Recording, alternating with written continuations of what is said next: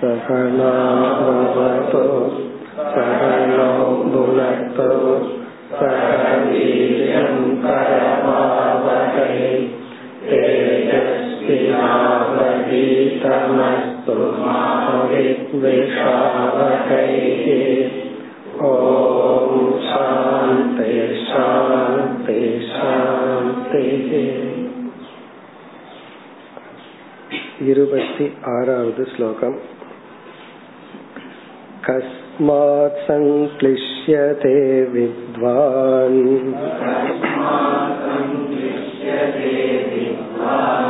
व्यर्थयार्थे कया सकृत्।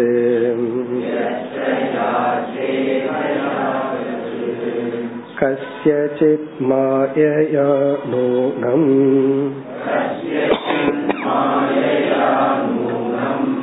लोकोऽयं सुविमोहितः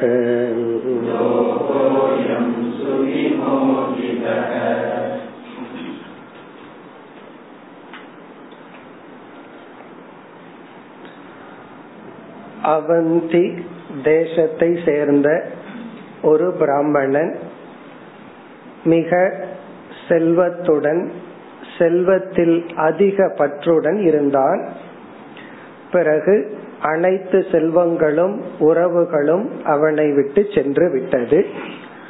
அதற்கு பிறகு எப்படியெல்லாம் அவனுடைய மனநிலை இருந்தது என்று இப்பொழுது பகவான் வர்ணித்து வருகின்றார். அதில் செல்வத்தின் மீது அதிக பற்று இருந்து செல்வத்தை இழந்ததனால் செல்வம் அதிகமாக வந்துவிட்டால் நம்முடைய மனதில் எப்படியெல்லாம் கேடுகள் வரும் என்பதை கூறினார்.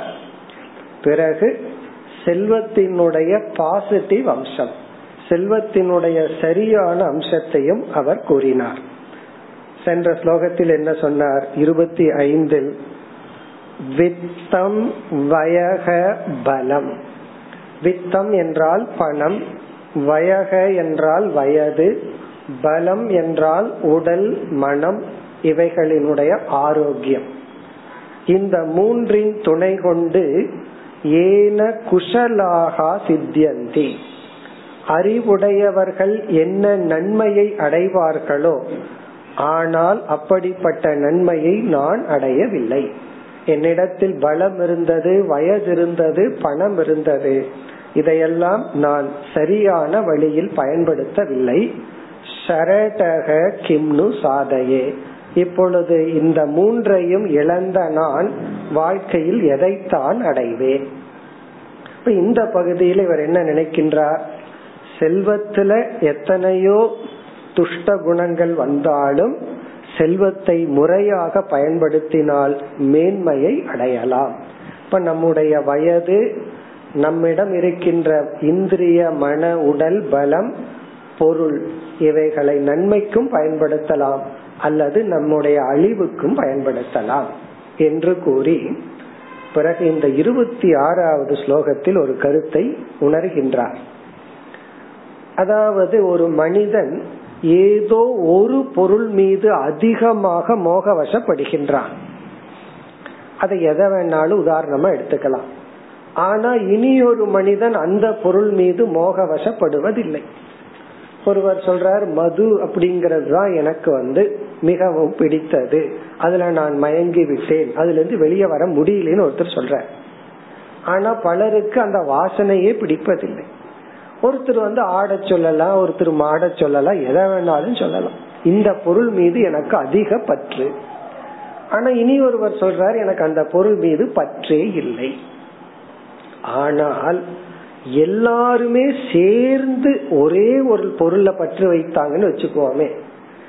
விதிவிலக்கு இல்லாமல் எல்லாமே சேர்ந்து ஒரு பொருளில் பற்று வச்சா இது ஒரு தனிப்பட்ட புத்தியில வர்ற தோஷம் அல்ல இதற்கு அப்பாற்பட்டு இந்த புத்தியையே படைச்சாரு அவர் செஞ்ச வேலை அப்படின்னு சொல்றாரு இவர் இப்போ.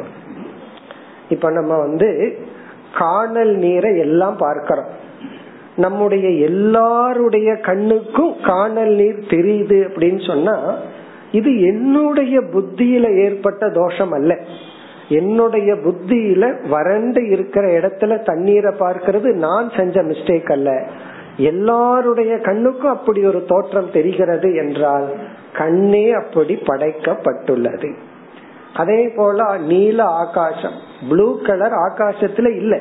நம்ம எல்லாத்துக்குமே இல்லாதது ஒண்ணு இருக்கிற மாதிரி தெரிகிறது அப்படி என்றால் அவ்விதமே அது படைக்கப்பட்டுள்ளது. அதே போல இங்க என்ன சொல்றார்? எல்லா மனிதர்களும் செல்வத்தின் மீது அளவு கடந்த பற்று வச்சு மோகத்தை அடைவதற்கு காரணம் வந்து அந்தந்த மனிதனுடைய புத்தி தோஷம் அல்ல இதை படைத்த ஈஸ்வரனே அப்படி பண்ணியிருக்கார். அப்ப இறைவன் தான் எல்லாருக்குள்ளயும் காமனா இந்த ஒரு மோகத்தை கொடுத்துள்ளார். சமஷ்டி ஹிப்னாட்டிசம்.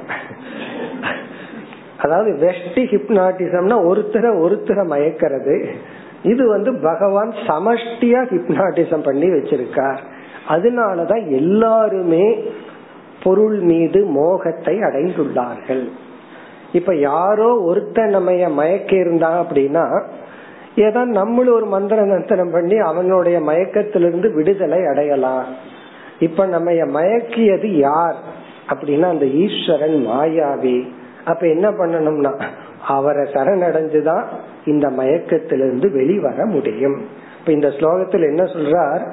எல்லா மனிதர்களும் குறிப்பாக பணத்தின் மீது பொருளின் மீது அதிக மோகத்தை அடைந்திருப்பதிலிருந்து என்ன தெரிகிறதுனா இது வந்து ஈஸ்வரனே அப்படி ஒரு மயக்கத்தை எல்லா மனிதர்களிடமும் படைத்துள்ளார்.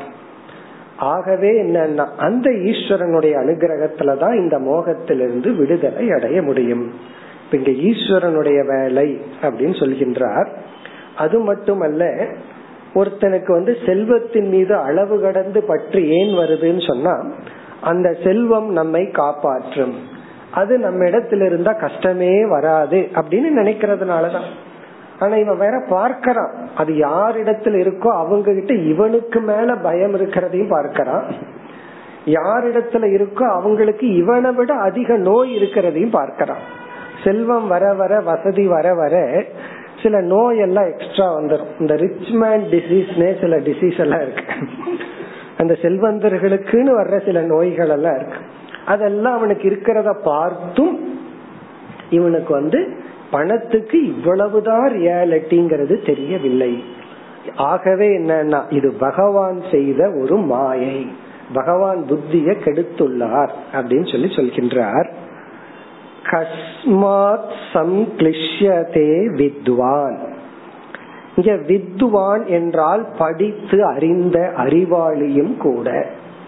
ஒண்ணுமே தெரியாத பாமரனுக்கு வந்து பணத்தின் மீது அதிக மோகம் வந்தா தப்பில்லை. அதை அக்செப்ட் பண்ணிக்கலாம். ஆனா வித்வான் சாஸ்திரங்கள் எல்லாம் படிச்சும் உலகத்தை எல்லாம் பார்த்தும் அனுபவித்தவனுக்கும் கூட கஸ்மாத் சம்கிளிஷ்யதே. ஏன் இவ்விதம் அவன் செல்வத்தின் மீது பற்று வைத்து கஷ்டப்படுகின்றான்? ஏன் கஷ்டப்படுறான் இப்படி இவருக்குள்ள கேட்டுக்கிறார். சம்கிளிஷ்யதைன்னா இவனையே ஏன் துயரத்திற்குள் ஆட்படுத்தி கொள்கின்றான்? வியர்த்தயா அர்த்த ஈகயா?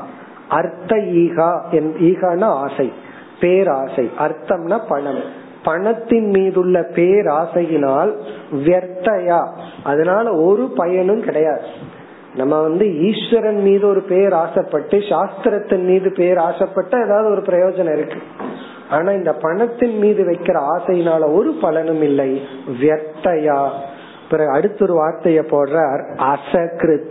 மீண்டும் மீண்டும் தொடர்ந்து எவ்வளவுதான் படிச்சிருந்தாலும் உலகத்தை பார்த்திருந்தாலும் இவனுடைய புத்திக்கு போறதில்லை. மீண்டும் மீண்டும் பணத்தின் மீது இவனுக்கு பற்று வந்து விடுகின்றது. நம்ம பார்த்தோம் எப்படிப்பட்ட துஷ்ட குணம் எல்லாம் பணம் அதிகமா வந்துட்டா வந்துடும் அப்படின்னு எல்லாம் பார்த்தோம். அதெல்லாம் சிந்திச்சு இவ்வளவு கஷ்டத்தை இவன் ஏன் மேலும் மேலும் தெரிந்தே எடுத்து கொள்கின்றான். இதுல இருந்து இது இவன் கையில இல்ல. அதை இரண்டாவது வரியில சொல்றார். கஷ்யச்சித் மாயையா நூனம். மாயையா. இது ஒரு பெரிய மாயையினுடைய செயல். யாருடைய மாயை? அது ஈஸ்வரன் சொல்லாம கசியச்சித் யாரோ ஒருத்தனுடைய மாயையினுடைய வேலைதான்.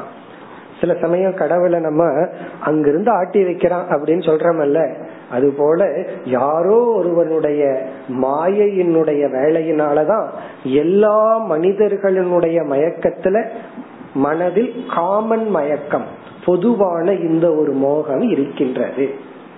நூனம் என்றால் கண்டிப்பாக யாரோ ஒருத்தனுடைய அதாவது ஈஸ்வரனுடைய மாயையினால் தான் அயம் லோகக. இந்த உலகமே சுவிமோகிதக நன்கு மோகவசப்பட்டுள்ளது. இந்த உலகமே ஏன் மோகவசப்பட்டிருக்குன்னா ஒரு மைண்ட் ரெண்டு மைண்ட் இருந்தா பரவாயில்ல. எல்லா மைண்டுமே பணம் அப்படின்னு சொன்னா ஒரு பழமொழியே இருக்கு. பணத்தை கண்டால் பிணமும் வாயை திறக்கும் சொல்லி. அப்படி பிணமுமே வாயை திறக்கிற அளவுக்கு பணத்தின் மீது ஒரு மதிப்பு சொசைட்டியில இருக்கு உலகத்தில் இருக்கு. இப்படி ஒரு புத்தி எல்லா மைண்ட்லயும் காமனா இருக்கிறதுனால இது ஈஸ்வரனுடைய வேலை மாதிரி தான் தெரியுது. இவனுடைய இண்டிவிஜுவல் தனிப்பட்ட வெஷ்டி மனதில் இருக்கிற தோஷம் அல்ல இது சமஷ்டியா மனதிற்கே இறைவன் படைத்த ஒரு தோஷம். அதனாலதான் உலகமே பணம் பணம்னு அலைஞ்சிட்டு இருக்கு இதுக்கு முன்னாடி ஸ்லோகத்துல அதனால நன்மை அடையலான்னு சொல்லிட்டார்.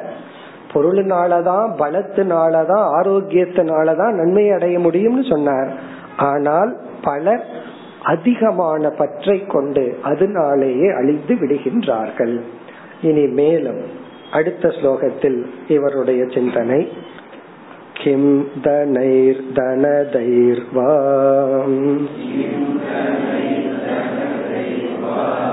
किं कामैर्वा कामदैरुत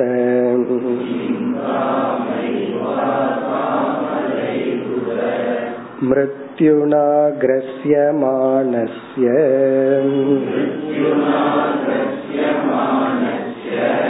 कर्मभिर्वोत जन्मदैः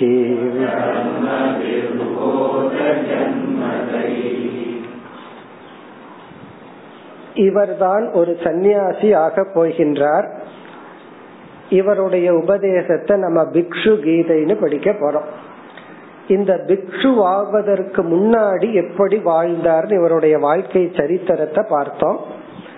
அந்த சரித்திரத்துல வந்து இவர் பொருள் மீதும் உறவுகள் மீதும் அதிக பற்று கொண்டு கடைசியில எல்லாம் இழந்தார். இழந்த உடனே எந்த பொருள் மீது அதிகமான மோகம் கொண்டாரோ எந்த ரிலேஷன்ஷிப் உறவுகள் மீது அதிக பற்று கொண்டிருந்தாரோ கடைசியில என்னாச்சுன்னா அந்த பொருள்களும் உறவுகளும் இவரை விட்டு சென்று விட்டது. அப்ப உடனே என்ன ஆச்சு அந்த பொருள்கள் மீதும் உறவுகள் மீதும் ஒரு வெறுப்பு இவருக்கு வந்தது. அந்த வெறுப்பை எல்லாம் முதல்ல வெளி கொட்டினார். அப்படியே வெறுத்து பேசினார். பிறகு என்ன ஆகின்றது? இந்த பொருள்கள் உறவுகள் எல்லாம் நல்லதுக்கும் நம்ம நினைச்சா பயன்படுத்தி இருக்கலாம். ஏன்னா சில பேர் வந்து இந்த பொருளை பயன்படுத்தி தானம் எல்லாம் பண்ணி சித்த சுத்தி அடைஞ்சு நல்லது அடைந்துள்ளார்கள். ஆனா நான் தான் இதை சரியா பயன்படுத்தவில்லை அப்படின்னு சொல்லி சொன்னார். பிறகு இதுக்கெல்லாம் ஈஸ்வரனுடைய மாயையில தான் மதிமயங்கி இப்படி எல்லாம் மனிதர்கள் இருக்கிறார்கள் சொன்னார். இனி இந்த ஸ்டேஜ்ல வந்து அந்த பொருள்கள் மீது உறவுகள் மீது உள்ள வெறுப்பு அப்படியே ஒரு மாற்றத்தை அடைந்து உதாசீனத்துவம் அப்படிங்கிற பாவனையை அடைகின்றது. இந்த வைராகியம் இருக்கே இந்த வைராகியம்ங்கிற ஒரு சரியான அர்த்தம் அந்த ஒரு பக்குவம் வந்து எடுத்த உடனே வைராகியமா வராது. எந்த பொருள் மீது நமக்கு அதிக அட்டாச்மெண்ட் மோகம் இருந்ததோ பிறகு என்ன ஆகும்னா அந்த பொருள் இருந்து ஒரு துயரம் வரும் பொழுது. அது இன்பத்தை கொடுத்துட்டு இருக்கிற வரைக்கும் அந்த பொருள் மீதெல்லாம் வைராகியம் வராது. அந்த பற்று இருந்துட்டே இருக்கும். அதே பொருள் நிமித்தமா நமக்கு துன்பம் வரும் பொழுதும் அல்லது இவர் என்ன நினைச்சார்? பணம் இருந்தா ஒரு துக்கமும் இருக்காதுன்னு நினைச்சார். அது இருந்தும் துக்கம் வரும் பொழுது அதனுடைய ஒர்த்லெஸ்னஸ் தெரியும் பொழுது ஃபர்ஸ்ட் வந்து மோகத்துக்கு ஆன்டிடியோட் எதிரா வெறுப்பு தான் ஃபர்ஸ்ட் வரும். அது தவறு கிடையாது. ஆரம்பத்துல அப்படி வெறுப்பு வர்றதுல தவறில்லை. பிறகு அந்த வெறுப்பு என்ன ஆகும் உதாசீனத்துவமா அப்படியே கன்வெர்ட் ஆகும். முதல்ல அவன் பார்த்தா வெறுப்பான். அதுக்கப்புறம் சரி வந்தா வந்துட்டு போகட்டும். சில உறவினர்கள் எல்லாம் அப்படித்தானே வீட்டுக்குள்ள வந்த உடனே இவருக்கு பிபி அதிகமாயிரு வரவே கூடாதுன்னு நினைப்போம். கொஞ்சம் பக்குவம் வந்துட்டா சரி இருந்துட்டு போகட்டும். நான் கண்டுக்க மாட்டேன். நான் வீட்டுக்குள்ள வான்னு சொல்ல மாட்டேன். முதல்ல என்ன கண்டிஷன் போடுவோம்? அவரை உள்ள விடாதே. செகண்ட் நான் வர சொல்ல மாட்டேன். நீ வேணா இன்வைட் பண்ணிக்கோ. ஏன்னா உங்க வீட்டு உறவு அல்லவா? அப்படின்னு சொல்றது போல அடுத்த ஸ்டேஜ் அதுக்கப்புறம் சமாதானமாயிட்ட சரி வாங்கன்னு உட்கார்ந்து அவரோட காலை சாப்பிடுவேன். இப்படி மூணு ஸ்டேஜ் ஃபர்ஸ்ட் வந்து துவேஷம்ங்கிற ஒரு ஸ்டேஜ் எந்த ஆப்ஜெக்ட் மேல நமக்கு டெல்யூஷன் மோகம் இருந்ததோ அது வந்து அளவு கடந்த பற்று. அது எப்படி மாற்றத்தை அடையும்னா அளவு கடந்த வெறுப்பா மாற்றத்தை அடையும். அடையிறது நல்லதுதான். பிறகு என்ன ஆகும் அப்படின்னா அதை ஏன் நான் வெறுக்கணும். அதை நான் வெறுக்க வேண்டிய அவசியம் இல்லை. உதாசீனதா கண்டுக்காம இருக்கிறது. உதாசீனா அப்படின்னா வெறுக்கிறதும் இல்ல விரும்புறதும் இல்ல ஒரு இன்டிஃபரண்டா இருக்கிறது. அதற்கு அடுத்ததுதான் வைராகியம் வைராகியம் என்றால் அது இன்டிஃபரெண்ட்டும் கிடையாது. அந்த ஆப்ஜெக்டுக்கு எவ்வளவு வேல்யூவோ அவ்வளவுதான். அதன் மீது விருப்பம் இல்லை வெறுப்பும் இல்லை ஒரு விதமான சமநிலை ஒரு விதமான பக்குவ நிலை. இப்ப அவர் அந்த பக்குவ நிலை வர்றது அடுத்த ஸ்லோகத்துக்கு மேல வர்ற. அதற்கு முன்னாடி இந்த ஸ்லோகத்துல ஒரு உதாசீனத்துவ புத்திய காட்டுறார். இதற்கு முன்னாடி பணத்தை வெறுத்து சொன்னார். அதற்கு முன்னாடி அவர் லைஃப் எப்படி இருந்துச்சுன்னா பணம் தான் அப்படின்ட்டு இருந்துச்சு. அந்த பணத்தை எப்படி பயன்படுத்தினார்னா உறவினர்களுக்கும் செலவிடல தனக்கும் செலவிடல. எக்ஷ வித்தனா இருந்தார். பணத்தை பாதுகாக்கிறனா மட்டும் இருந்தார். பிறகு பணத்தை வெறுத்தார். இப்ப இங்க ஸ்லோகத்துல அழகா சொல்றார் கிம் தனைஹி. இது ஒரு உதாசீனான ஒரு எக்ஸ்பிரஷன் உதாசீனா டோட்டல் இன்டிஃபரண்ட் பணத்தினால என்ன? கிம் தனைஹி அப்படின்னா பணத்தினால என்ன அது இருந்தாலும் சரி இல்லாட்டியும் சரி. இந்த ஸ்டேஜ் வர்றதே பெரிய விஷயம். பணத்தினாலதான் எல்லா அப்படின்னு நினைச்சிட்டு இருக்கிற நம்ம திடீர்னு பணத்தினால என்ன அது இருந்தாலும் ஓகே இல்லைனாலும் ஓகே இப்ப கிம் தனைகிங்கிறது இது ஒரு விதமான எக்ஸ்பிரஷன் ஒரு விதமான வெளிப்பாடு. உதாசீனத்துவம் அது இருந்தா என்ன? ஓகே அதனால என்ன? அது வேணும்னு நான் சொல்லல வேண்டான்னு நான் சொல்லல. சில பொருள்கள் சில உறவுகள் மீது அப்படித்தானே நமக்கு வருது ஒவ்வொரு ஸ்டேஜா வருது. பிறகு அடுத்தது சொல்றார் கிம் தனைஹி தனதைஹி வா கிம். தனதைஹி என்றால் பணத்தை கொடுப்பவர்கள். அதாவது பணத்தினால் என்ன அது இருந்தாலும் சரி இல்லாட்டியும் சரி. தனதைகினா பணத்தை யார் நமக்கு கொடுக்கறாங்களோ அவர்கள் பணக்காரர்கள். இந்த பணத்தை உடையவனால என்ன? இதை எப்படி நம்ம புரிஞ்சுக்கணும் அப்படின்னா இந்த உலகமே பணம் இருக்கிறவனுக்கு ஒரு ட்ரீட்மெண்ட் பணம் இல்லாதவனுக்கு ஒரு ட்ரீட்மெண்ட் இந்த ட்ரீட்மெண்ட் ஹாஸ்பிட்டல் டெம்பிள் எல்லா இடத்துலயும் எங்க போனாலும் ஹாஸ்பிட்டல்லயே பேக்கேஜ் இருக்கு. நீங்க எவ்வளவு உங்களோட இன்கம் அதுக்கு தகுந்த மாதிரி ட்ரீட்மெண்ட் உண்மையிலேயே அங்கெல்லாம் அது இருக்க கூடாது உடல் ரீதியா பணத்தை வச்சு ட்ரீட்மெண்ட் இருக்க கூடாது ஆனா இருக்கு. சிலதெல்லாம் ஐ சர்ஜரியில கேள்விப்பட்டேன். அதாவது வந்து உங்களுக்கு பணம் இருந்தா ஒன் அண்ட் ஆஃப் லேக்ஸ் கொடுத்தா அதே சர்ஜரி அதாவது ஐம்பதாயிரம் கொடுத்தா அதே ஐ சர்ஜரி நடக்கும். ஆனா அதுக்கு தகுந்த எக்யூப்மெண்ட்டை கண்ணுக்கு வைப்பார்கள். அப்படி இந்த உலகத்திலேயே பணத்தின் அடிப்படையில தான் பணம் இருப்பவனுக்கு இந்த உலகம் கொடுக்கற விதம் வேற பணம் இல்லாதவனுக்கு இந்த உலகம் கொடுக்கற ட்ரீட்மெண்ட் வேற. அப்போ பணக்காரன்னு சொன்னாவே இந்த உலகமே ஒருத்தரை பார்த்து அவன் நல்லா முன்னேறிட்டான் சக்சஸ்ஃபுல் பர்சன் எதன ஸ்கேல் என்னன்னா அவன் எவ்வளவு பணம் வச்சிருக்கான் சம்பாரிச்சிருக்கிறான்ங்கிற அடிப்படையில. அதனால இந்த உலகமே பணக்காரனை மதிச்சிட்டு இருக்கும் பொழுது ஒருவன் வந்து பணக்காரனை மதிக்கவில்லை என்றால் அதுதான் உண்மையான வைராக்கியம். பணக்காரன ஒருத்த தூசா பாக்குறான்னு வச்சுக்கோங்க அல்லது பெரிய பதவியில் இருக்கிற ராஜாவை ஒரு தூசா ஒருத்தன் பார்க்கிறான். சாதாரண மனிதனுக்கு ஈக்குவலா பாக்கிறான்னு சொன்னான் அப்ப அவன் உண்மையிலேயே அவன் என்ன பண்ணிருக்கான் அந்த பணத்தையே தியாகம் செய்துள்ளான். பணத்தில் இருக்கிற மோகத்திலிருந்து விடுதலை அடைஞ்சிட்டான்னு அர்த்தம். அப்போ ஒருத்தன் பணம் இருக்குங்கிறதுக்காக எக்ஸ்ட்ராவா அவனுக்கு ரெஸ்பெக்ட் கொடுக்காம மனுஷங்கிறதுக்காக கொடுக்கலாம். பணத்துக்கான எக்ஸ்ட்ரா ரெஸ்பெக்ட் கொடுக்கறது இல்ல பணம்ங்கிற அடிப்படையில ஒருத்தனை பார்க்கல அப்படின்னா அது ஒரு பெரிய விஷயம். இப்ப இவருக்கு வந்து இந்த பிராமணனுக்கு வந்து இவன் ஏற்கனவே பணக்காரனா இருந்தவன் தான். இப்ப இவருக்கு வந்து அந்த பணக்காரர்கள் மீதே வைராகியம் வருகின்றது. தனதைகி வாக்கிம். பணம் இருக்கிறவன் இருந்துட்டு போகட்டுமே. அவனால எனக்கு என்ன? அப்படின்னா பணம் இருக்கிறவன் ஆகட்டும் ஏழை ஆகட்டும் எல்லாம் மனுஷன்தான் அப்படின்னு சொல்லி தனதைகி கிம். அப்போ ஒருத்தனை கிட்ட பணம் எக்ஸ்ட்ரா இருக்குங்கிறதுக்காக நான் வந்து எக்ஸ்ட்ரா மதிப்போ வேல்யூவோ கொடுக்கவில்லை. ஆனா இந்த உலகம் அதை தான் கொடுத்துட்டு இருக்கு அதனாலதான் இந்த பணத்தின் மீது இருக்கிற மோகம் ஏன் அவ்வளவு ஸ்ட்ராங்கா இருக்குன்னா பணம் நம்ம கையில இருக்கும் பொழுது அது எவ்வளவு இருக்கோ அதற்கு தகுந்த விளக்கத்துல உலகம் ட்ரீட் பண்ணுது. எவ்வளவு குறைஞ்சிருக்கோ அதுக்கு தகுந்த விதம் உலகம் ட்ரீட் பண்ணுது. அப்ப இந்த உலகமே நம்ம எந்த ஸ்கேல்ல மதிக்குதுன்னா நம்மளுடைய ஸ்கேல் தான். ஸ்கேல்னு சொல்றமே உன்னோட ஸ்கேல் எவ்வளவுன்னு சொல்றமே நம்மளுடைய பணத்தின் அடிப்படையில். ஆகவே இவருக்கு செல்வந்தர்கள் மீதும் வைராகியம் உதாசீனத்துவம் ஏற்படுகின்றது. இப்ப தனதைஹி கிம். பணம் இருக்கிறவன் அவனால எனக்கு என்ன ஆக வேண்டித்தது? அதனால அவனும் பணம் இல்லாதவனும் எனக்கு ஒன்றுதான். அடுத்தது வந்து காமைஹி வா காமதெய்ஹி வா. காமைஹினா இன்பத்தை கொடுக்கின்ற பொருள்கள். காம தெய்கினா அந்த பொருள்களை கொடுப்பவர்கள். இப்ப காமைகினா இவர் எப்படி இருந்தவர்? எல்லா விதமான இன்பத்தையும் அனுபவிச்சுட்டார்.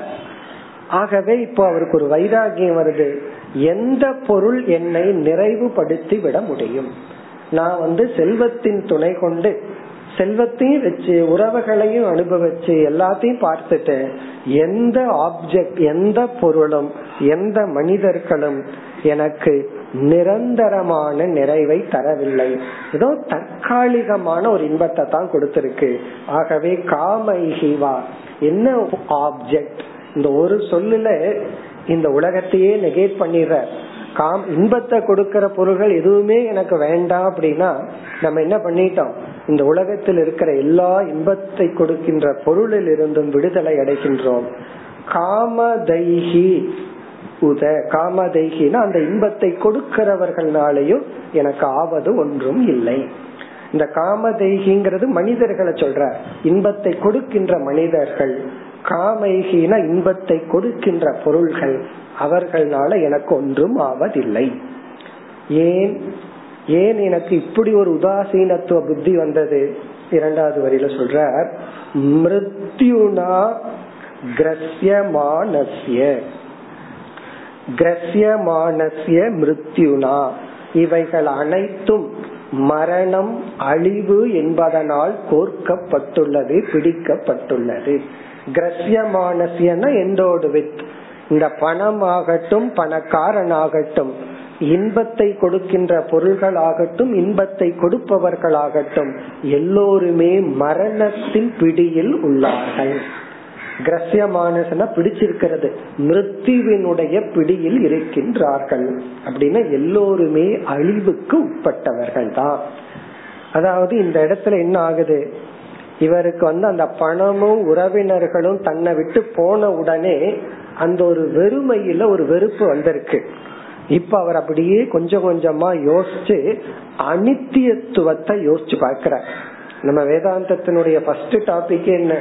விவேக நித்யா நித்திய வஸ்து விவேகன்னு சொல்றோம். நித்தியம் அனித்தியம்னு பிரிச்சு பார்க்கணும்னு சொல்றோம். இப்ப இந்த அனித்தியத்துவத்தை பார்த்து உதாசீனத்தை கொண்டு வர்றார். இவைகள் எல்லாமே மரணத்துக்கு உட்பட்டது.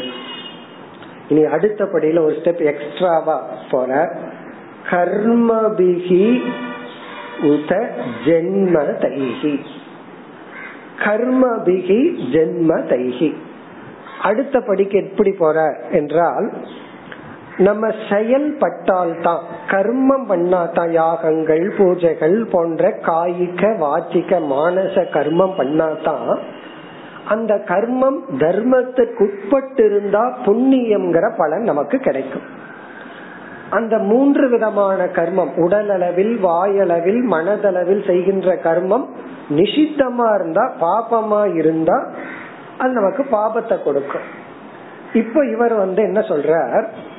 நான் தர்மத்துக்கு உட்பட்டு காமிய கர்மங்கள் யாகங்கள் பூஜைகள் இவைகளை எல்லாம் செஞ்சும் கடைசியில இந்த கர்மம் எனக்கு என்னத்தை கொடுத்துரும்? புண்ணியத்தை கொடுக்கும். புண்ணியம் எதை கொடுக்கும்? பணத்தையும் கொடுக்கும் இன்பத்திற்குரிய பொருள்களையும் தான் கொடுக்கும். அதனாலதான் எனக்கு என்ன? இந்த பகுதியில இவருக்கு புண்ணியத்தின் மீதே வைராகியம் வருகின்றது அந்த புண்ணியம்ங்கிறது பணத்தை கொடுக்கும் உறவுகளை கொடுக்கும் இன்பத்துக்குரிய பொருள்களை கொடுக்கும். எனக்கு அதுவே வேண்டாம் என்றால் அந்த புண்ணியத்தினால் என்ன பலன்? இப்ப ஜென்ம தைகி ஜென்மத்துக்கு காரணமாக இருக்கின்ற ஜென்ம தைகினா பிறப்பு இறப்பு போன்ற ஜென்மத்துக்கு காரணமாக இருக்கின்ற கர்ம பிகி வா உத. அந்த கர்மத்தினாலதான் எனக்கு என்ன ஆகணும்? அப்போ இப்பதான் அவர் கர்ம காண்டத்திலிருந்து அப்படியே ஞான காண்டத்துக்கு என்ட்ராகிறார் இதெல்லாம் தான் டோர் என்ட்ரி கர்ம காண்டத்திலிருந்து ஞான காண்டத்துக்கு வர்ற எனக்கு வந்து கர்மத்தினாலும் ஆகிறதுக்கு ஒண்ணு இல்லை. அப்படியே நான் கர்மம் பண்ண சித்த சுத்திக்காக வேணா ஏதாவது தவம் பண்ணுவனே தவிர அதை சொல்ல போற. அப்படிப்பட்ட தவம் பண்ணுவேன்னு சொல்ல போறார் எனக்கு புண்ணியத்துக்காக நான் எந்த செயலிலும் ஈடுபடவில்லை. யாராவது சொல்றாரு இந்த யாகம் பண்ணுங்க இந்த பூஜை பண்ணுங்க இந்த கோயிலுக்கு போங்க. எத்தனையோ இருக்குல்ல இதெல்லாம் பண்ண என்னன்னா புண்ணியம் கிடைக்கும். இவர் சொல்றாரு எனக்கு அந்த புண்ணியமும் வேண்டாம். கர்மத்தினாலதான் என்ன? அப்ப வந்து கர்மம் புண்ணியத்தை கொடுக்கும் புண்ணியம் பணத்தை கொடுக்கும். பணம் எதை கொடுத்துட முடியும்? அதுதான் இவருடைய கேள்வி. தனை ஹீக்கம் ஏன்னா அதையெல்லாம் நான் பார்த்தாச்சு. இப்ப இவருடைய மைண்ட நம்ம பார்த்துட்டே வர்றோம். எவ்வளவு மோசமா இருந்தார் பிறகு வந்து எவ்வளவு இழந்தார் அதாவது செல்வத்தை அதிகமா வச்சிருந்தார் ரொம்ப கர்வமா இருந்தார். எந்த உறவினர்களுக்கும் தனக்கும் இந்த செல்வத்தை பயன்படுத்தவில்லை.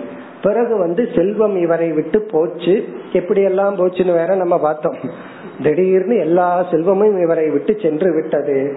அத்துடன் இவரை சுற்றி இருந்த உறவுகளும் இவரை விட்டு சென்று விட்டது. தனிமைப்பட்டார். எல்லாத்தையும் இழந்தார். பிறகு இப்படியெல்லாம் சிந்தித்தார். அதையெல்லாம் நம்ம பார்த்தோம். செல்வத்தின் மீதும் உறவுகள் மீதும் வெறுப்பு வந்தது. இப்படி ஆயிட்டனே அப்படின்னு ஒரு ஆதங்கம் புலம்பல். பிறகு அதற்கு பிறகு இல்ல செல்வம் ஒழுங்கா பயன்படுத்தி இருக்கலாம். சில பேர் ஒழுங்கா பயன்படுத்தி நல்ல நிலை அடைந்துள்ளார்கள். ஆனா நான் பயன்படுத்தவில்லை. பிறகு இந்த மோகம் என் மைண்ட்ல மட்டும் வரல. உலகமே அப்படித்தான் இருக்கு. அதனால நீங்க யாருகிட்டயாவது போய் பணத்தினால என்ன? அப்படின்னு கேட்டீங்கன்னா அவங்க என்ன முடிவு செய்வார்கள்? நீங்கள் வந்து மனிதனே அல்ல. நீங்க வந்து இந்த ரியாலிட்டியில இல்ல. உங்களுக்கு இல்லாம இருக்கட்டும். ஒரு சமயம் நம்ம கிட்ட இருந்து அப்படி சொன்னோம்னா உங்ககிட்ட இருக்கு அதனால பேசுறீங்க. இல்லாம சொன்னோம் அப்படின்னா அறிவு இல்ல அதனால சொல்கிறீர்கள். அப்படித்தான் சொல்வார்கள். ஏன்னா இந்த உலகமே ஒருத்தனுடைய மணி ஸ்டேட்டஸ வச்சுதான் அவனுக்கு ஸ்டேட்டஸ் கொடுக்குது. அப்படி இருக்கையில எனக்கு அவங்களால ஆகிறதெல்லாம் ஒண்ணும் கிடையாது. இது ஈஸ்வரனுடைய மாயையினாலதான் மனுஷங்கள் எல்லாம் இப்படி மோக வசப்பட்டு இருக்கின்றார்கள். இனி அடுத்த ஸ்லோகம். ஒரு பெரிய மாற்றம் அவருக்குள் வந்தது. அதாவது வேதாந்தத்துக்குள்ள என்ட்ரி பண்ணிட்டார் அடுத்த ஸ்லோகத்திற்குள். இருபத்தி எட்டு. नूनं मे भगवांस्तुष्टः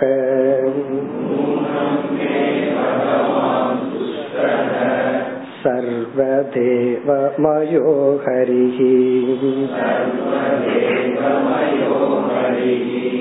येन नीता दशामेताम्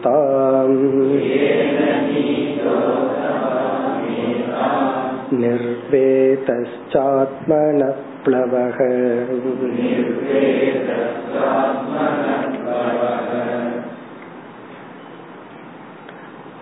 மிக ஒரு அழகான முக்கியமான ஸ்லோகம் இதுலதான் அவருக்குள் ஒரு அழகான மாற்றம் ஏற்படுகின்றது யாருக்கெல்லாம் பணம் இருந்து பணத்தை இழந்தார்களோ அவர்களெல்லாம் பிக்ஷு ஆவதில்லை வேறு விதமான பிக்ஷு தான் ஆவார்கள் ஆனால் அவர் ஏன் பிக்ஷுவானார்?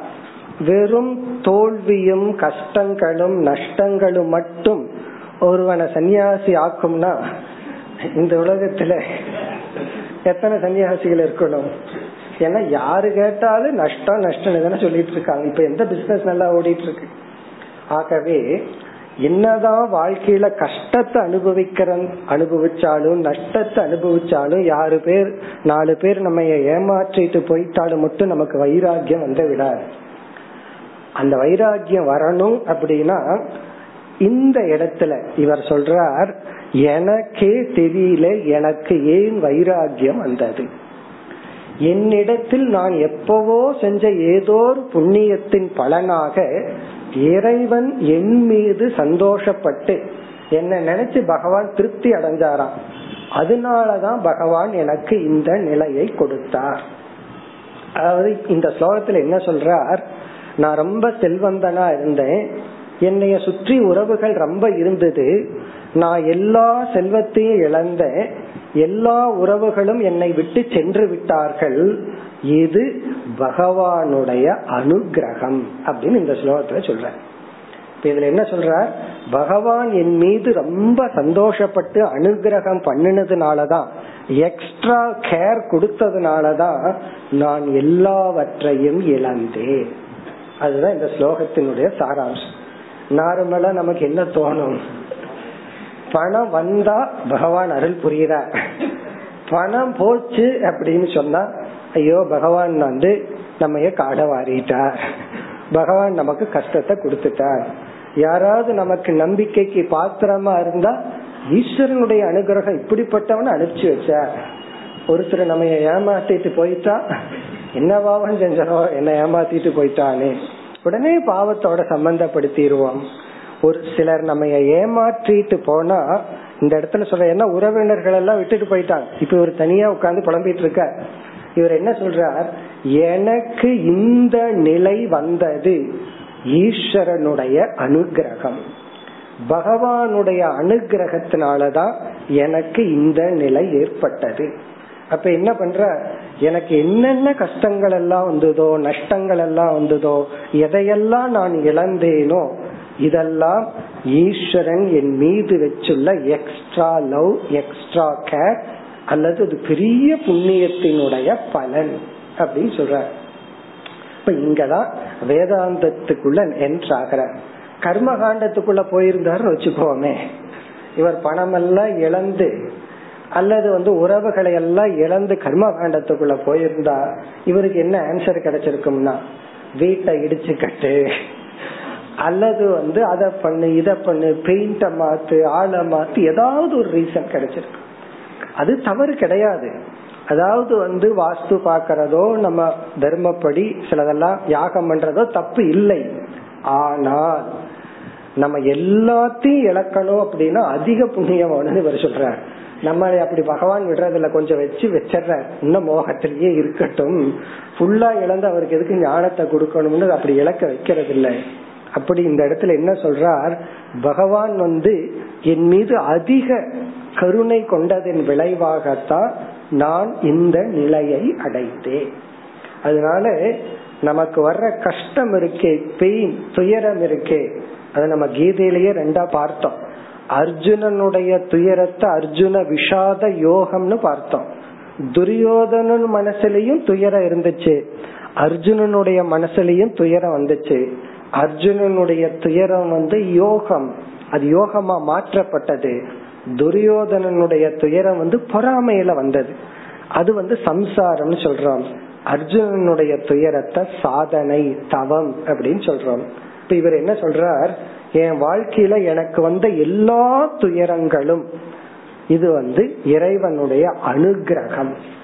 எப்பவோ நான் செய்த ஏதோ புண்ணியத்துல பகவான் வந்து என் மீது மகிழ்ச்சி அடைந்து சந்தோஷத்தை அடைந்து எனக்கு இந்த இழப்பை இந்த நஷ்டத்தை கொடுத்துள்ளார். இந்த திங்கிங் எப்ப வருதோ அப்பதான் நம்ம கர்மகாண்டத்திலிருந்து வேதாந்தத்துக்கு வர்றோம்னு அர்த்தம். இந்த திங்கிங் வரல அப்படின்னா துயரம் பாபத்தோட சம்பந்தப்படுத்துவாங்க. சுகத்தை புண்ணியத்தோட சம்பந்தப்படுத்துவோம். வேதாந்தத்துல சில சுகங்கள் வந்தா சில சமயம் நமக்கு பாபம் அதிகமாயிட்டா சுகத்தை கொடுத்து பகவான் என்ன பண்ணிடுவார் அடுத்த மெச்சூரிட்டிக்கு போகாம பண்ணிடுவார் அதே இடத்துல நிறுத்திடுவார் அதனால வந்து இங்க ரொம்ப கேர்ஃபுல்லா இருக்கணும். யாராவது புகழ்ந்தா அலர்ட் ஆயிக்கணும். யாராவது திட்டுனா காது கொடுத்து கேட்கணும். என்ன கொஞ்சம் வயிறா ஏன்னா அவர் உண்மையை சொல்றாருன்னு அர்த்தம். யாராவது புகழ்ந்தா அவர் பொய் சொல்றாருன்னு அர்த்தம். ஆனா கர்ம காண்டத்துல அப்படி இல்லை. ஏன்னா கீர்த்திக்காக யாகங்கள் இருக்கு பணத்துக்காக யாக புகழ் வரணும் பதவி அடையணும் அதுக்கு தானே எல்லாமே இருக்கு. இங்க வந்து அது தலைகீழா இருக்கு. இப்ப இவர் வந்து மனதளவுல ஒரு பெரிய ஹையர் லெவலுக்கு வர்றார். என்ன லெவலுக்கு வர்றார்? அதாவது அனுபவங்கள் நம்ம போன வகுப்புலயே பார்த்தோம் அனுபவங்கள் அறிவை கொடுப்பதில்லை. அந்த அனுபவங்களை ஆராயும் பொழுதுதான் நமக்கு பக்குவம் வரும். நமக்கு வர்ற எக்ஸ்பீரியன்ஸ கரெக்டா இன்டர்பிரட் பண்றமே அதுதான் இன்டெலிஜென்ட் இப்ப இந்த பிராமணன் வந்து தன்னுடைய அனுபவங்களை மிக அழகாக பொருள்படுத்துகின்றார். அதனுடைய உச்சகட்டம் தான் இந்த ஸ்லோகம். எப்பெல்லாம் நமக்கு கஷ்டம் வருதோ அது பொருளாதார ரீதியா வரலாம் அதிகமா அல்லது உறவுகள் ரீதியா வரலாம். யாரையாவது நம்ம ரொம்ப நேசிச்சிருப்போம் நம்பிக்கை வச்சிருப்போம் நம்ம எது கோவிச்சுட்டு போயிருப்பார்கள்? அல்லது உடல் ரீதியா வரலாம் மன ரீதியா வரலாம். எப்படி வந்தாலும் இந்த ஸ்லோகம் ஞாபகத்துக்கு வரணும். நம்ம எப்படி அதை படிக்கணும்? நூனம்பே மே பகவான் துஷ்டக. நூனம் என்றால் நிச்சயமாக. பகவான் இறைவன் மே துஷ்டக என்னிடத்தில் மகிழ்ச்சி அடைந்துள்ளார். என்னை குறிச்சு பகவான் சந்தோஷம் அடைந்துள்ளார். அதாவது எனக்கு அனுகிரகம் செய்துள்ளார். மே பகவான் துஷ்டக. என்னை குறிச்சு பகவானுக்கு ஒரு மகிழ்ச்சி ஏற்பட்டது. அப்படின்னு என்ன அர்த்தம்? எனக்கு அனுகிரகம் இப்பொழுது செய்து கொண்டு இருக்கின்றார் யார் அந்த பகவான்? சர்வ தேவமயக ஹரிஹி. சர்வ தேவமயக என்றால் எல்லா தேவதை ரூபமாகவும் இருக்கின்ற. இந்த உலகத்தில் இருக்கிற ஒவ்வொரு சக்தி ஒவ்வொரு ஐஸ்வர்யத்தையும் நாம் ஒவ்வொரு தேவதைகள் சொல்றோம். அப்படி எல்லா தேவதைகளாக இருக்கின்ற ஹரிகி இறைவன் ஹரியானவன் என்ன நினைச்சு என்னை குறித்து மகிழ்ச்சி அடைந்துள்ளார். நம்ம எல்லாம் சொல்றோம்ல இறைவா கடைக்கண் பார்வாய் கடைக்கண் பார்க்க மாட்டையான்னு சொல்லி என்ன கொஞ்சம் கண்டுக்க என்ன கொஞ்சம் பாரு எனக்கு அனுகிரகம் கொடுக்கும் சொல்றமல்ல அதத்தான் சொல்ற என்னை பார்த்து விட்டார் பகவான் வந்து கடைக்கண் காட்டி விட்டார் எனக்கு அனுகிரகம் செய்து விட்டார். எதை வச்சு சொல்கின்றேன்? அத ரெண்டாவது வரியில சொல்றார் ஏன நீதக தசாம் ஏதா. எந்த அனுகிரகம் இறைவன் என் மீது இருந்த காரணத்தினால் ஏன அந்த அனுகிரகம் இருந்த காரணத்தினால்தான். இறைவன் என்ன ஸ்பெஷலா கவனிச்சு ஸ்பெஷலா எனக்கு அனுகிரகம் பண்ணணும்னு முடிவு பண்ணினதுனாலதான் ஏதாம் தசாம் நீதக நான் இந்த நிலைக்கு இப்பொழுது வந்து உள்ளேன் ஏதாம் தசாம்னா இந்த நிலையை நீதகன நான் அடைந்துள்ளேன். இவர் இப்ப எங்கிருந்து பேசுற? மாளிகையில இருந்து பேசல. ஸ்ட்ரீட்ல இருந்து பேசிட்டு இருக்கார். அதை கவனிக்கணும். இவர் வந்து இப்ப நடு தெருவில் இருக்க முன்ன வந்து மாளிகையில் இருந்தார் உறவுகள் இவரை சுத்தி இருந்துச்சு. இப்ப எல்லாத்தையும் இழந்துட்டார். நடு ரோட்ல நின்றுட்டு இருக்கார் என்ன சொல்றார் இவர்? இந்த நிலைக்கு வந்து அது பகவானுடைய அனுகிரகம். நார்மலா என்ன சொல்லுவோம்? கொஞ்சம் லாஸ் ஆனாவே இஷ்ட தேவதை மீது கோபம் வந்துடும் நான் இந்த கோயிலுக்கு ரெகுலரா போனேன். சரியில்லை. ஆளை மாத்திடுவோம் வேற கோயிலுக்கு போலாம் குருவாயூர்ல இருந்து திருப்பதி வருவார். அதே கடவுள் தான் அது கிடையாது. இந்த கோயிலுக்கு போன ராசி இல்ல. போய் போய் பார்த்தேன் சரி இல்ல. இன்னும் மேலும் மேலும் கஷ்டம் வருது. அதனால ஆளை மாத்துவோம்னா அந்த விஷ்ணுவையும் மாத்தல. விஷ்ணுவனுடைய எக்ஸ்பிரஷனை மாத்திக்கிறார். இப்படி ஒரு சிறிய லாஸ் அது ஹெல்த்லயோ மைண்ட்லயோ ரிலேஷன்ஷிப்லயோ பணத்திலயோ வந்தா நம்ம பகவான் மீது கோவிச்சுக்கிறோம். பகவான் வந்து நம்ம நமக்கு சாபம் கொடுத்துட்டார் நம்ம அழிக்கிறார்னு நினைக்கிறோம். இப்ப இவர் நடுத்தரவில் நின்றுட்டு பேசுறார். எப்படி பேசுறார்? இந்த நிலைக்கு வந்தது பகவான் என் மீது வச்ச எக்ஸ்ட்ரா கிரேஸ் என் மீது வச்ச அதிக பற்றினால் அனுகிரகத்தினால் நான் இப்ப எங்க இருக்கிறேன்னா இந்த நிலைக்கு வந்துள்ளேன்.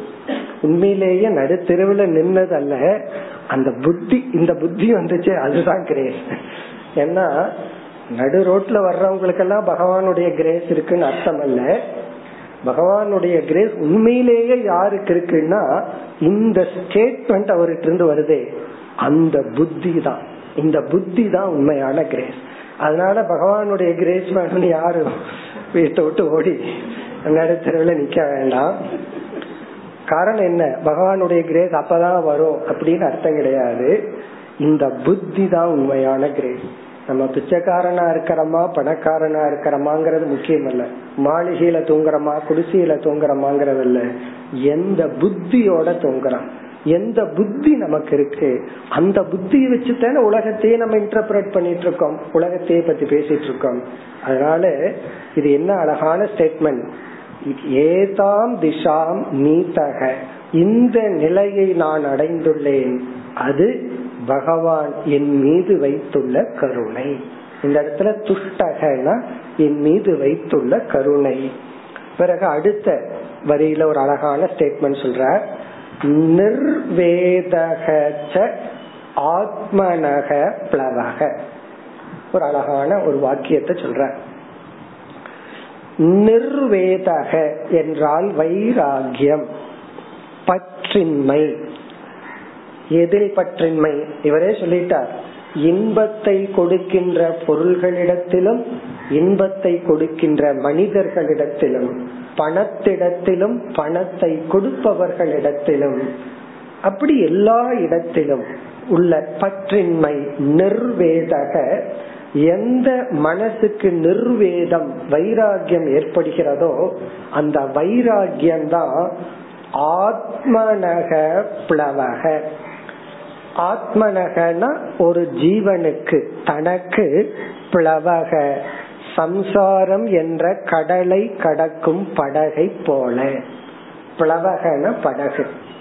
சம்சாரம்ங்கிற கடலை ஒருத்தன் கடந்து போகணும்னா அவன் ஒரு படகுல ஏறித்தான் போகணும். அந்த படகு தனக்கு என்ன என்றால் நிர்வேதக வைராகியம் பணம் அல்ல பொருள்கள் அல்ல உறவுகள் அல்ல இவைகள் எல்லாமே இந்த வைராகியத்துக்காகத்தான் அப்ப இந்த இடத்துலதான் இவருக்கு வந்து அந்த விவேகம் ஏற்பட்டு வெறுப்பெல்லாம் போய் ஒரு பணத்தின் மீதும் மக்கள் மீது உள்ள வெறுப்பெல்லாம் போய் உதாசீனம்ங்கிற பாவனை வந்து வைராகியம் வந்துச்சு. அந்த வைராகியம் தனக்கு வந்ததை நினைச்சு பாக்குற அதாவது வைராகியம்ங்கிற ஒரு குணம். இவர்கிட்ட இருந்த அனைத்து உறவுகளும் சொத்துக்களும் இந்த ரெண்டையும் எடை போட்டு பாக்குற இந்த வைராகியம் ஒண்ணு கிடைக்கிறதுக்கு அனைத்தையும் நான் இழந்தனே அது ஒர்த் அப்படின்னு சொல்ற இந்த அனைத்தையும் இழந்து எனக்கு வைராகியம்ங்கிற ஒரு குணம் கிடைச்சதுன்னா அதுதான் பகவான் எனக்கு செய்த அனுகிரகம். நான் ஏதோ கொஞ்சம் புண்ணியம் செஞ்சிருந்தேன் அப்படின்னா பணத்தோட வச்சிருப்பார் சந்தோஷமா. தலைமுறை தலைமுறையா வாழையடி வாழையா. அப்படியே போயிருக்கும். ஆனா என் மீது அதிக கருணை காட்டியதனால் அனைத்தையும் இழக்க வைத்தார். குறிப்பா யாராவது நம்ம ஏமாற்றிட்டு போயிட்டா இந்த எண்ணம் நமக்கு வரணும். யாராவது நமக்கு நம்பிக்கை துரோகம் பண்ணி ஏமாத்திட்டாங்கன்னு வச்சுக்கோமே. காரணம் என்னன்னா யாராவது நம்ம ஏமாற்றி விட்டால் அவர்கள் மீது வருகின்ற ஒரு வெறுப்பு பழி உணர்வு கோபம் அதை விட இனி ஒண்ணு வரும். நம்மீதே வருகின்ற ஒரு ஒரு இன்பீரியாரிட்டி நான் ஏமாந்துட்டேன். தன் மீதே வருகின்ற ஒரு விதமான கீழான எண்ணம். அவன் ஏமாத்திட்டான்ங்கிறத விட நான் ஏமாந்துட்டேன். நான் வந்து ஏமாற்றப்பட்டு விட்டேன். இந்த எண்ணம் அவ்வளவு சுலபமா போகாது. எஸ்பெஷலி ஹியூமன் ரிலேஷன்ஸ்ல பணமாவது பரவாயில்ல. ஏன்னா ரொம்ப பேர்த்துக்கு வயதான காலத்துல யார் மீது கோபம் இருக்குன்னா முப்பது வருஷத்துக்கு முன்னாடி யாரோ ஒருத்தர் ஏமாத்திட்டு போயிருப்பார் ஒரு நூறு ரூபா. அது என்ன முப்பது வருஷமா என்ன ஏமாத்திட்டாரு நான் ஏமாந்துட்டேன். இந்த எண்ணம் தன்னை குறித்த ஒரு கீழான ஏமாந்துட்டம்ங்கிற எண்ணம் ஏமாற்றி விட்டான்கிற எண்ணம் இது வந்து ஒரு பெரிய தடை. அதை நீக்கணும் அப்படின்னா பகவானை தான் கொண்டு வரணும். பகவானை கொண்டு வந்து நிறுத்தணும். அதைத்தான் இவர் செஞ்சிருக்காரு. என்னுடைய நன்மைக்காக. கொஞ்சம் கவனமா இருக்கணும். அப்படின்னா இத கேட்டுட்டு அவனுடைய நன்மைக்காகத்தான் அவனை ஏமாத்திட்டு வந்ததை நம்ம செய்ய இப்படி ஒருத்த சிந்திக்கிறான்னா நான் சௌரியமா போச்சு. அவனுடைய நன்மைக்கு அவனை போய் ஏமாத்திட்டாங்க எல்லா வேதாந்தமும் ரொம்ப கேர்ஃபுல்லா இருக்கணும். இந்த வேதாந்திக் ஸ்டேட்மெண்ட்ஸ் இருக்கே டபுள் எஜ்டு வெப்பன் எதை வேணாலும் எப்படி வேணாலும் நம்ம தப்பா பயன்படுத்திக்கலாம். ரொம்ப கேர்ஃபுல்லா இருக்கணும். ஒவ்வொரு வாக்கியமும் கத்திய போல ரொம்ப கவனமா ஹேண்டில் பண்ணணும். சர்ஜரி போல டாக்டர் வந்து கத்திய கையில வச்சுட்டு விளையாடிட்டா இருப்பாரு. ரொம்ப கேர்ஃபுல்லா ஹேண்டில் பண்ணுவார். அது போல வேதாந்திக் ஸ்டேட்மெண்ட் ஏன்னா ஒரு வாக்கியத்தை சொன்னோம்னா அடுத்த ஸ்டெப்பு போனா அதை தப்பா பயன்படுத்திடலாம். அப்படி இல்லாமல் நம்ம எந்த கஷ்டங்கள் நமக்கு வந்தாலும் எந்த விதத்தில் மூன்று சாந்தி சொல்றமே ஆத்தியாத்மிகம் ஆதி பௌத்திகம்னு சொல்லி எந்த கஷ்டம் வந்தாலும் அது ஈஸ்வரனுடைய அனுகிரகமாகவும் பார்க்கலாம். அது எப்ப நம்ம பார்ப்போம்னா வைராகியம்ங்கிற குணம் நமக்கு வந்தால். இனி அடுத்த ஸ்லோகத்துல இனி நான் என்ன செய்ய போகின்றேன்? அத தனக்குள்ளேயே சொல்லிக்கிறார். இதெல்லாம் எந்த போர்ஷன் கிருஷ்ண பகவான் சன்னியாசி ஆக போவருடைய சிந்தனைய சொல்லி கொண்டு வர்றார். முப்பதாவது ஸ்லோகம் வரைக்கும் அவருடைய திங்கிங் இனி அடுத்த ஸ்லோகத்துல இனிமேல் நான் என்ன செய்ய போகின்றேன்? அதை அவர் கூறுகின்றார். சோகம் காலாவசேஷேன.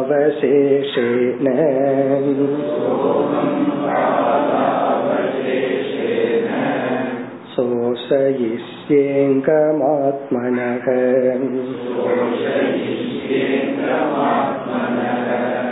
अप्रमत्तो किल स्वार्थे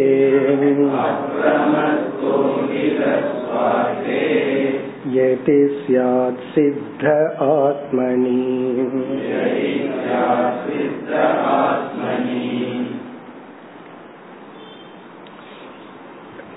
சென்ற ஸ்லோகத்துடன் அவர் வந்து வேதாந்தத்துக்குள்ள என்ட்ரி ஆயிட்டார். சரியான ரூட்ல நம்ம போயிட்டோம் அப்படின்னா அப்புறம் ரெடி போறதெல்லாம் சரியா தான் போயிட்டு இருப்போம் இனி நான் என்ன செய்ய போகின்றேன்? அதை இவரே நினைக்கிறார். இனிமேல் நான் இப்படி வாழ போகின்றேன். என்ன? சக அகம். சக அகம்னா இப்படிப்பட்ட நிலையை அடைந்த நான். சகன்னா இப்படிப்பட்ட அகம் நான்.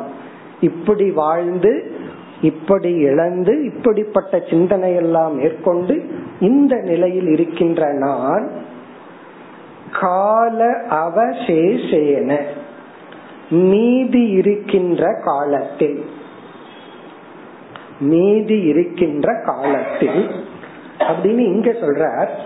இரண்டாவது வரியில எதி சியாத் அப்படின்னு ஒரு வார்த்தை. எதி சியாத் எனக்கு காலம் இருந்தால். இஃப் டைம் இஸ் லெப்ட்னு சொல்ற ஆல்ரெடி இவருக்கு வயசு ஆயாச்சு. அதாவது எனக்கு காலம் இருந்தால் எதி அப்படின்னு சொன்னா எனக்கு டைம் இருந்தா இனி கடைசி வரி சித்தக ஆத்மனி. ஆத்மனி சித்தகசன். என்னிடத்திலேயே நான் திருப்தி அடைந்தவன் ஆக எனக்கு டைம் லெப்ட் அவுட் காலம் கொஞ்சம் எனக்கு இருந்தா ஆத்மனி சித்தகசன் அப்படின்னா நான் எந்த குறையும் யார் மீதும் கூறாமல் எந்த புலம்பலும் இல்லாமல் யாரையும் குறப்பட்டுக்காம யாரிடத்திலையும் குறை காணாமல் இல்லை என்று சொல்லாமல் சித்தகன சாட்டிஸ்ஃபைட் இருக்கிறதுல திருப்தி அடைந்தவனாக ஆத்மனி சித்தகசன் எதி சியாத் எதி சியாத்னா if time is left out எனக்கு இனி காலம் இருந்தால் நான் வந்து இருக்கிறதுல மகிழ்ச்சி அடைந்து கொண்டு அப்படின்னா ஃபர்ஸ்ட் இருக்கிற காலத்துல மகிழ்ச்சி அடைந்து கொண்டு. ஏன்னா எனக்கு இப்பவே அறுபத்தஞ்சு வயசு ஆயிடுதுன்னு சொல்லி புலம்பாம. ஓகே போனது போகட்டும். இருக்கிற டைம் இருக்கிற காலத்துல எல்லாத்துலயும் எது இருக்கோ அதுல மகிழ்ச்சி அடைந்தவனாக. ஏன்னா எவ்வளவு ஹெல்த் இருக்கோ அதுல எனக்கு சந்தோஷம். ஏன்னா இன்னும் என்னால பார்க்க முடியுது நடக்க முடியுது பிக்ஷை எடுக்க முடியுது. ஆகவே இருக்கிற ஹெல்த்ல சந்தோஷம் இருக்கிற டைம்ல சந்தோஷம் இருக்கிற சூழ்நிலைகள் எல்லாத்திலையும் மகிழ்ச்சி அடைந்தவனாக சோஷ இஸ்யே அங்கம் ஆத்மனக. ஆத்மனக அங்கம். என்னுடைய சரீரத்தை என்னுடைய சரீரம். ஆத்மனகன என்னுடைய அங்கம்னா உடலும் மனமும். சோஷ இஷ்யேனா தவத்தில் ஈடுபடுத்துவேன் ஆவேன். தவத்தில் என்னை ஈடுபடுத்திக் கொள்வேன். ஆத்மனக அங்கம்னா என்னுடைய சரீரத்தில் என்னுடைய சரீரத்தை கொண்டு தவம் செய்வேன். தவம்னு சொன்னாவே கஷ்டத்தை விரும்பி எடுத்துக்கிறது. ஏற்கனவே பகவான் கஷ்டத்தை கொடுக்கறாருன்னு வச்சுக்கோங்க. விரும்பி எடுக்கிற வேலையும் நமக்கு கிடையாது. இருக்கிற கஷ்டத்தை ஏற்றுக்கொண்டு சித்தக ஆத்மனி. வர்ற அனைத்தையும் நான் அப்படியே அக்செப்ட் பண்ணிட்டு. அது டோட்டல் அக்செப்டன்ஸ் எதையும் ரெசிஸ்ட் பண்ணாம எந்த குறையும் சொல்லாமல் இருந்து கொண்டு அங்கம் ஆத்மனக சோசை அதாவது வந்து என்னுடைய உடலை தவமயமாக்கி கொள்வேன்.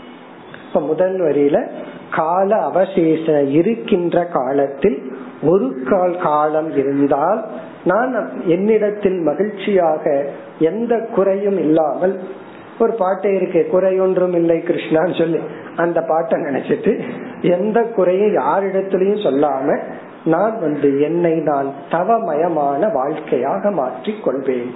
பிறகு இனி ஒண்ணு முக்கியமா சொல்ற இரண்டாவது வரியில் அப்ரமத்தக அகில ஸ்வார்த்தே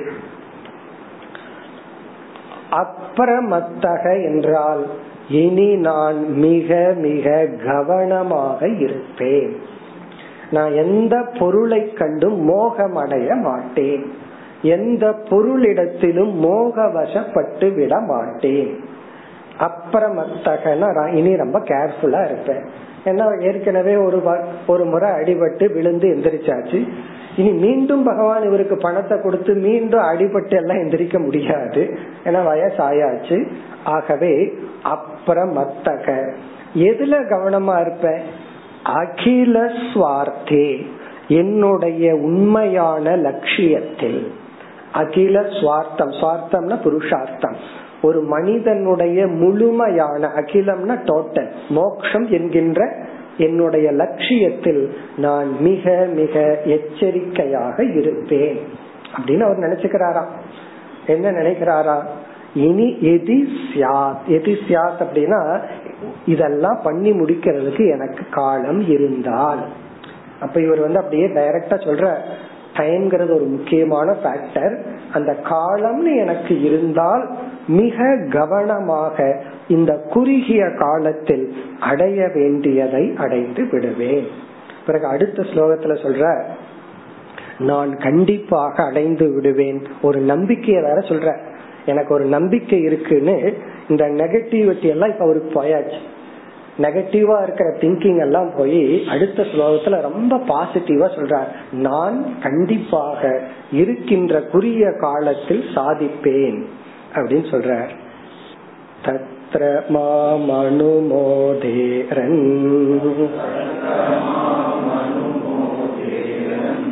தேவா திரிபுவனேஸ்வராக मुहूर्तेन ब्रह्मलोकम्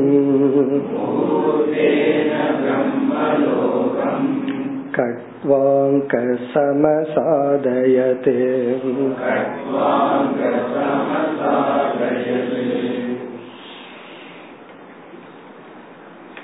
இந்த ஸ்லோகத்தில் ரொம்ப பாசிட்டிவா சொல்றார். இவ்வளவு தூரம் எனக்கு வைராகியத்தையும் மன பக்குவத்தையும் கொடுத்த பகவான் இனி என்னை விட்டுவிட மாட்டார். எல்லா தேவதைகளும் ஈஸ்வரனும் எனக்கு முழுமையாக அனுகிரகம் செய்வார்கள். இது ரொம்ப முக்கியமான ஒரு ஸ்டேஜ் சில கஷ்டங்கள் வரும்போது பகவான் கைவிட்டுட்டாரா அப்படின்னு நமக்கு நினைக்க தோணும். இவர் சொல்றார் இனிமேல் இறைவன் என்னை கைவிட மாட்டான். ஒரு முழு நம்பிக்கையோட சொல்றார் தத்ர மாம் அனுமோதேரன். இந்த விஷயத்தில் என்னுடைய மோக்ஷம் என்ற பயண விஷயத்தில் மாம் எனக்கு அனுமோதேரன் முழுமையான அனுகிரகத்தை ஆசீர்வாதத்தை வழிகாட்டுதலை செய்வார்கள். யார்? எல்லா தேவதையுமாக இருக்கின்ற ஈஸ்வரன். தேவாகா. எல்லா தேவர்களும் எனக்கு துணையாக இருப்பார்கள். இந்த திங்கிங் நமக்கு வேணும். இந்த ட்ரஸ்ட் நம்பிக்கை. ஈஸ்வரன் இடத்துல ஒரு நம்பிக்கை. எல்லா தேவதைகளும் எல்லோரும் எனக்கு அனுகிரகம் செய்வார்கள். இவர் எத்தனையோ பாபம் பண்ணி எத்தனையோ பேர்த்து கஷ்டத்தை எல்லாம் கொடுத்திருக்காரு. அந்த குற்ற உணர்வெல்லாம் இவருக்கு போயாச்சு. காரணம் என்ன? எல்லாத்தையும் இழந்துட்டாரே. அதனால அதெல்லாம் இழந்துட்டேன் எனக்கு எந்த குற்ற உணர்வும் இல்லை. தன்னை அவர் பாவின்னு கூட சொல்லலை. என்ன பாவின்னு நான் நினைக்கல. எனக்கு இந்த நிலையை கொடுத்த இறைவன் வந்து அனுமோதேரன் அப்படின்னு சொன்னா என்னுடைய வழிக்கு துணையாக இருப்பார்கள் துணை வருவார்கள். தேவாகா திரிபுவன ஈஸ்வராகா. மூன்று புவனத்துக்கும் இருக்கின்ற ஈஸ்வரன்கள் தேவதைகள் எல்லாம் எனக்கு அனுகிரகம் செய்வார்கள். பிறகு ஒரு யோசிக்கலாம். காலம் ரொம்ப டைம் குறைவா இருக்கே. இந்த குறைவான காலத்துல முடிக்க முடியுமா அப்படின்னா இவர் ஒரு எக்ஸாம்பிள் சொல்றார். இந்த ஒரு ராஜா குறைவான காலத்துல தவம் செய்து மேல்நிலைக்கு வந்துள்ளார் அப்படின்னு ஒரு ராஜாவை நினைச்சு சொல்றார். முகூர்த்தேன பிரம்ம லோகம் முகூர்த்தம்னா மிக குறைவான காலத்தில் பிரம்மலோகத்துக்கு சென்று அங்கிருந்து கிரம முக்தியை ஒரு ராஜா அடைந்தார். கட்டு வாங்கக என்ற ஒரு ராஜா சம் அசாதயத்தை சாதித்தார். ஒரு அவர் ராஜாவாகவே ரொம்ப வருஷம் வாழ்ந்து கடைசி காலத்துல கட்வாங்கக என்ற ஒரு ராஜா வந்து குறுகிய காலத்தில் அவர் பிரம்மலோகத்துக்கே சென்று அங்கிருந்து மோட்சத்தை அடைந்தார். இப்ப இரண்டாவது வரியில வந்து டைம் ஒரு பெரிய ஃபேக்டர் அல்லன்னு சொல்ற. ஏன்னா எல்லாத்துக்கும் அது ஒண்ணுதான். டைம் இல்லையே டைம் இல்லையே சொல்லி டைமை வேஸ்ட் பண்ணிட்டு இருக்கிறேன். டைம் இல்லைன்னு ஆச்சு அது இல்ல இல்லைன்னு ஏன் யோசிக்கணும்? இருக்கிற டைமை பயன்படுத்திக்கலாம். அப்படி அதுக்கு ஒரு ராஜாவை சொல்றார். கட்டுவாங்கங்கிற ராஜா இந்த நிலையை குறுகிய காலத்தில் அடைந்தார். இந்த கட்டுவாங்கக என்பவர் வந்து ராமபிரானுடைய தாத்தாவோட தாத்தா. சில பேர் ராமரோட அப்பா யாருன்னா இந்த காலத்து ஜெனரேஷனை யோசிப்பாங்க.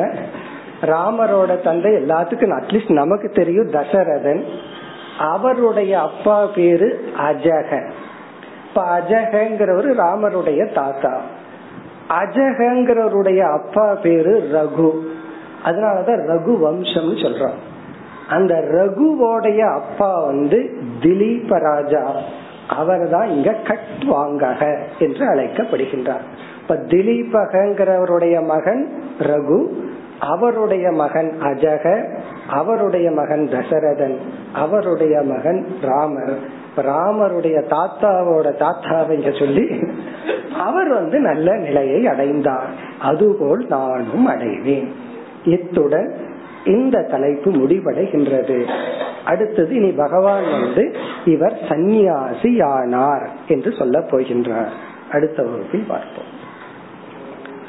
ஓம் पूर्णमिदं पूर्णात् पूर्णमुदच्यते पूर्णस्य पूर्णमादाय पूर्णमेवावशिष्यते ॐ शान्ति शान्ति शान्ति